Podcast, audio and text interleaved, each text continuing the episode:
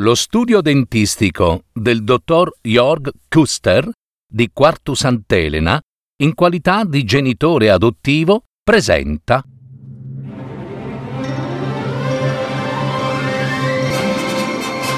Fiabe, favole, racconti, leggende, adattamento e messa in voce di Gaetano Marino. www.paroledistorie.net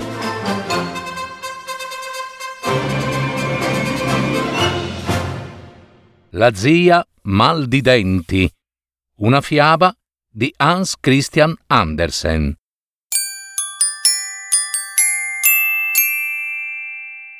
Da dove arriva questa storia? Vuoi saperlo? Arriva dal baule di legno pregiato, quello che contiene tutti i fogli vecchi che sta su nella soffitta. Molti libri, belli e rari, sono finiti dal droghiere o dal pizzicagnolo, e non per essere letti, eh no. I bottegai, si sa, hanno bisogno della carta per avvolgere quello che vendono. Incartano l'amido, il caffè, il burro e il formaggio e tante altre buone cose. E così anche i fogli scritti sono utili. E spesso finisce nel baule quello che non dovrebbe finirci. Io conosco il garzone di un pizzicagnolo, figlio di un droghiere, è passato dallo scantinato fino al negozio al pian terreno e ha letto, letto molto, ha letto i fogli per i cartocci, sia quelli stampati che quelli scritti a mano.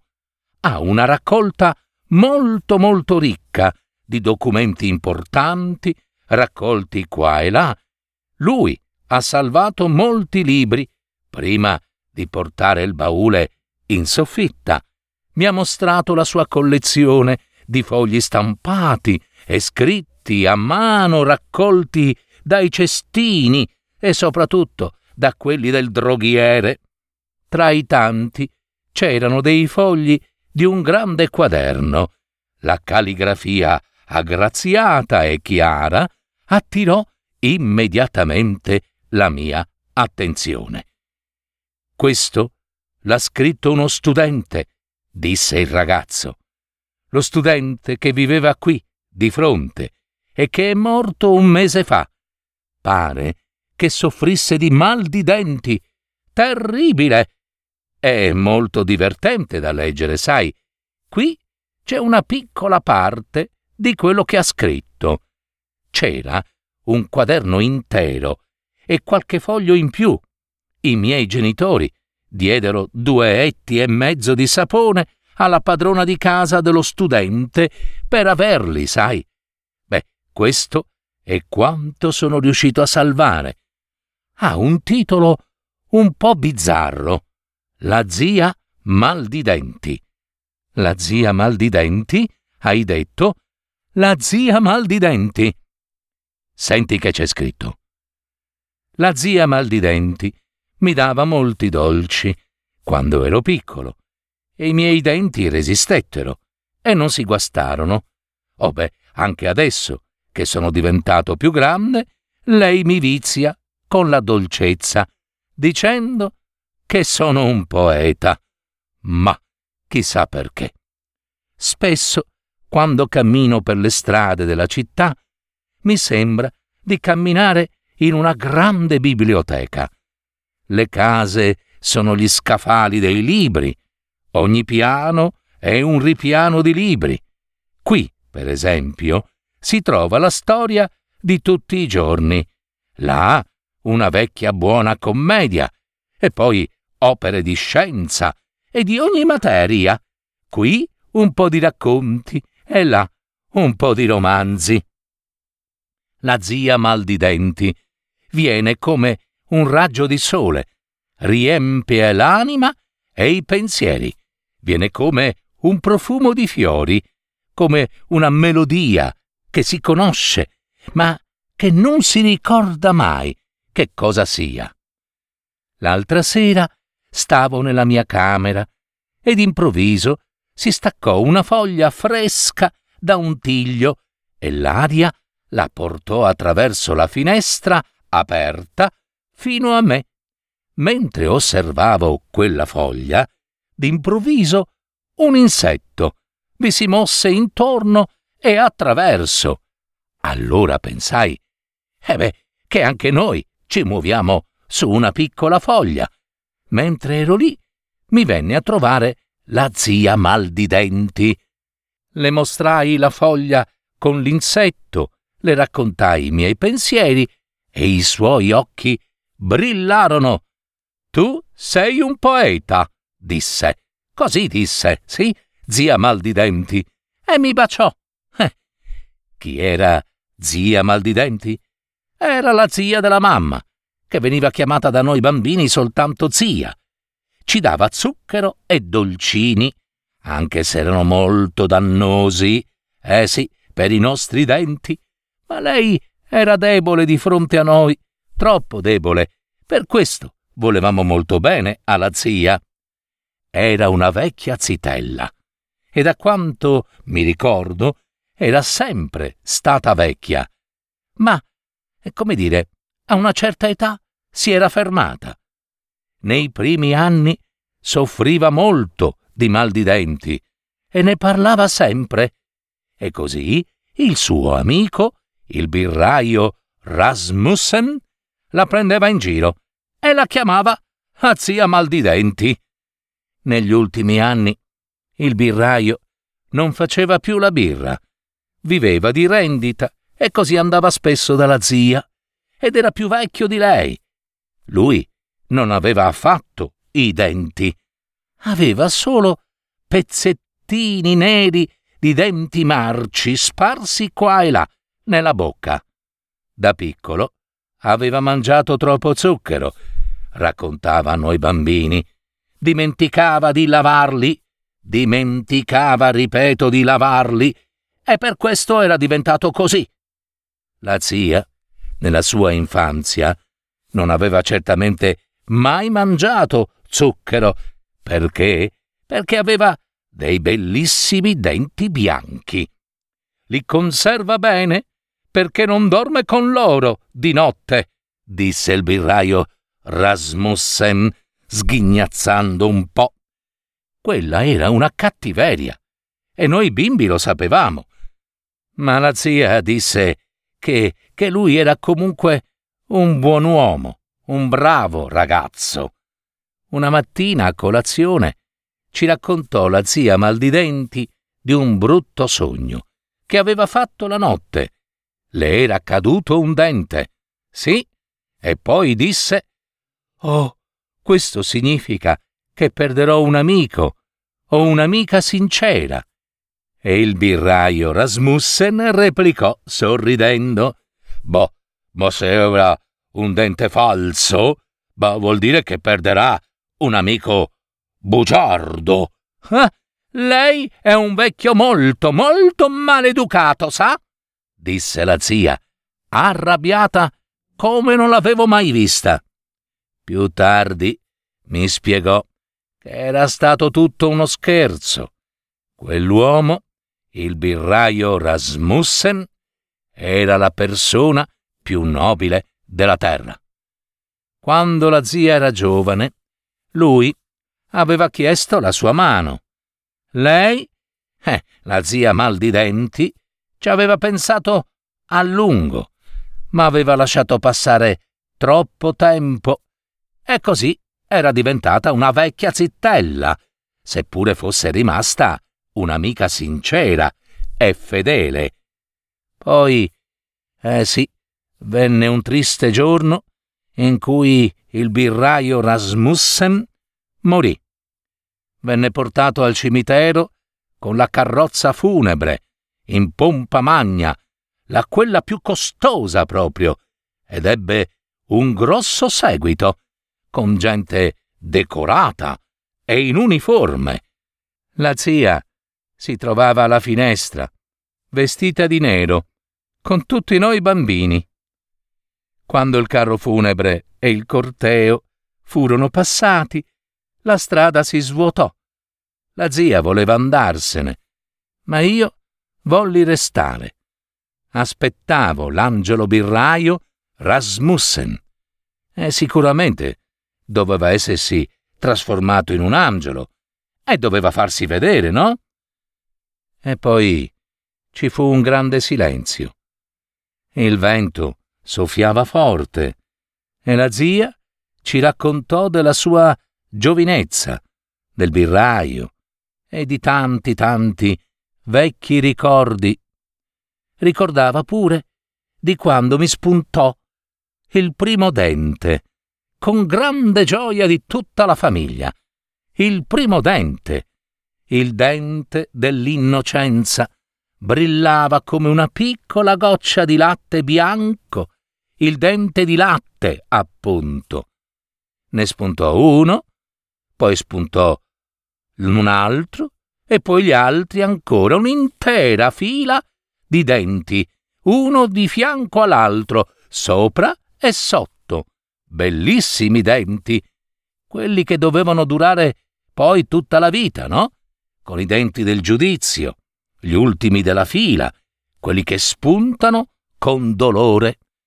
Poi anche loro se ne vanno, uno alla volta. Se ne vanno quando il loro lavoro è finito. Anche l'ultimo dente se ne va e quello non è certo un giorno di festa, ma di dolore, assai. Così si diventa vecchi, anche se l'umore è giovane, ricordava la zia. Tornammo indietro in un momento agli anni dell'infanzia. Fu mezzanotte prima che la zia andasse a riposare nella stanza accanto, ma non ci fu pace, né in casa né fuori. Una tempesta di pioggia e vento scuoteva ogni cosa. Io non riposai e nemmeno il tempo riuscì a calmarsi. Il vento soffiava e cantava sguaiato.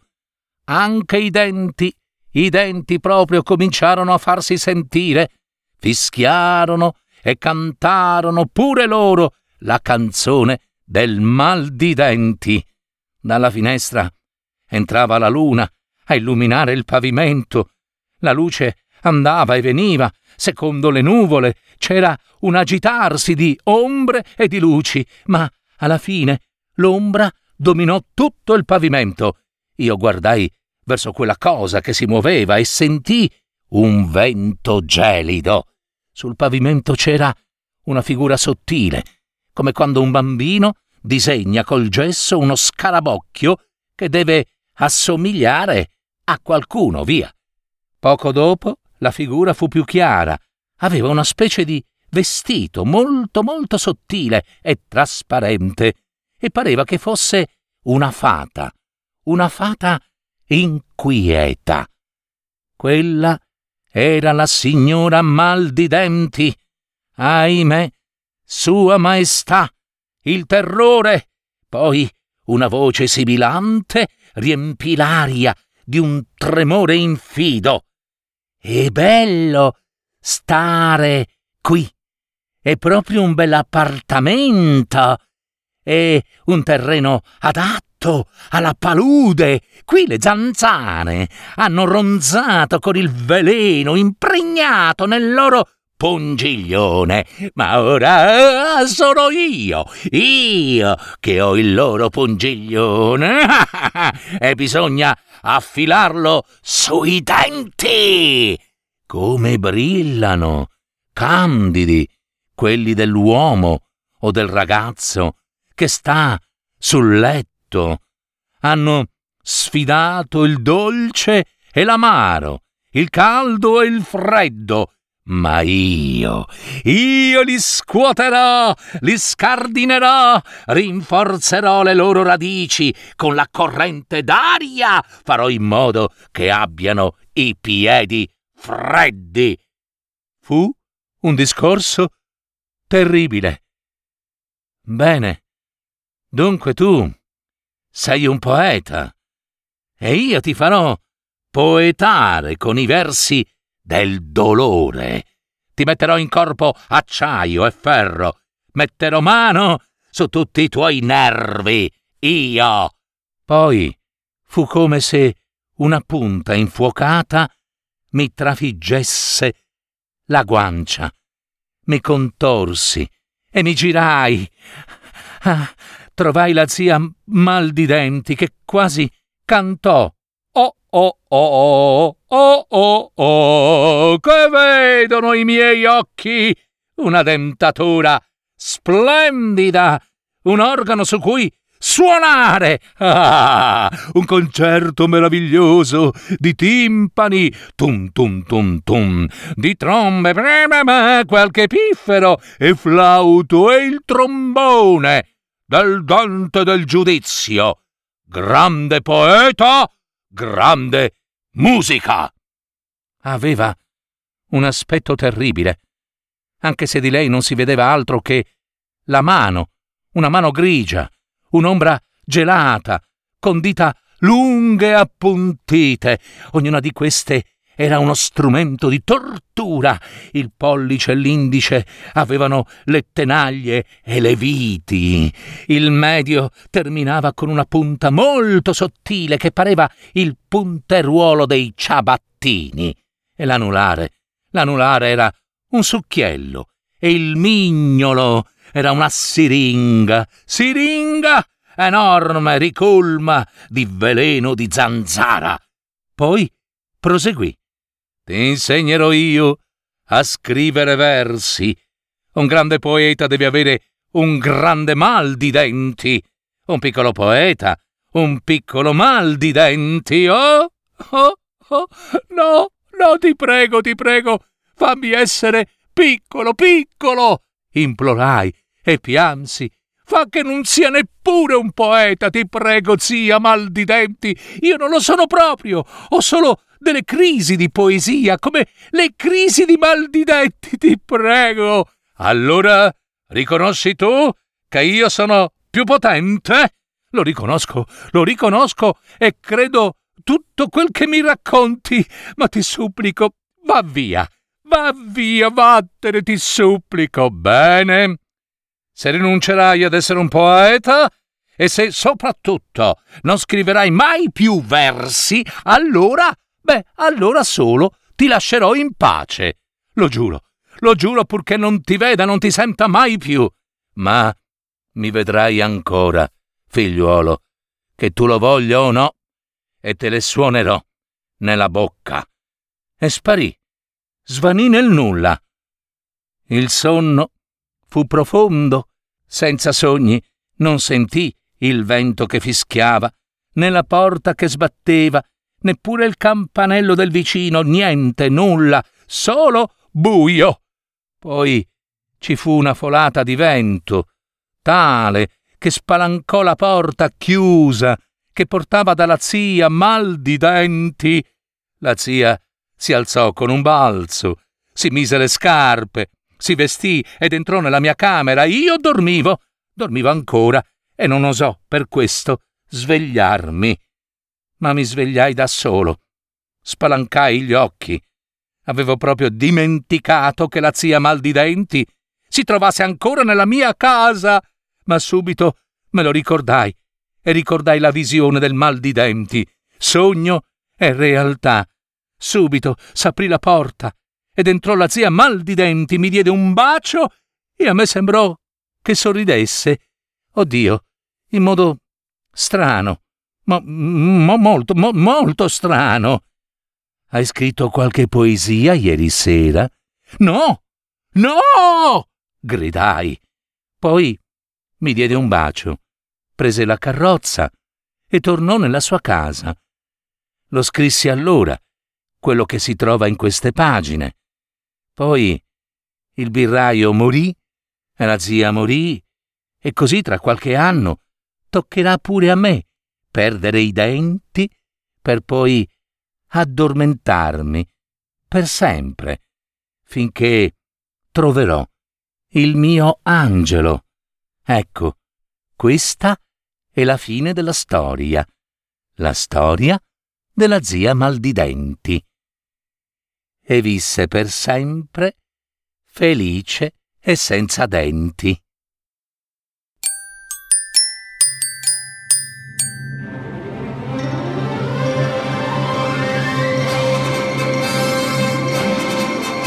Avete ascoltato Parole di storie, fiabe, favole, racconti, leggende, adattamento e messa in voce di Gaetano Marino. www.paroledistorie.net